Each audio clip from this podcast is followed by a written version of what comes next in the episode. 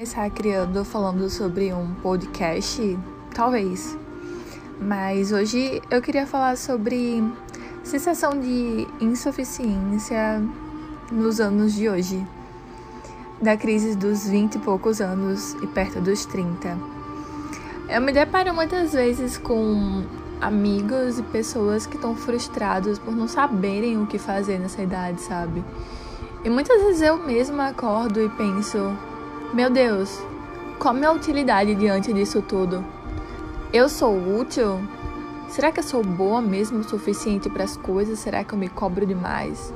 Será que eu quero demais? Será que eu sou intensa demais? Ou será que é porque o mundo anda tão louco que a gente acaba se perdendo na imensidão das coisas? Se é que me entende.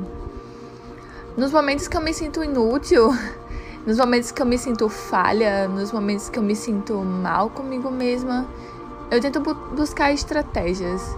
Parece um pouco banal, mas estratégias que possam me fazer ficar bem. Como simples coisas que me fazem feliz, até mesmo quando eu acho que não.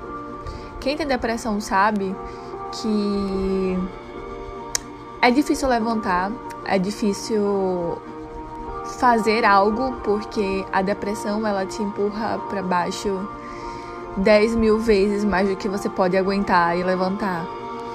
Mas não é sobre você levantar e ler um livro, não é sobre você sair na rua e correr, porque nem todo mundo que tem depressão consegue ter essa motivação. É sobre você levantar, olhar o céu, olhar as flores, sentir o ar. É sobre você colocar uma música que te tranquiliza. É sobre você olhar para o ambiente, contar as coisas, sentir. É você observar seus pensamentos e entender que você não está sozinho. Por mais que muitas vezes você acredite que você esteja, que você não está fraco e você não é inútil, porque muitas pessoas precisam de você. Inclusive, eu posso ser uma pessoa que precisa de você.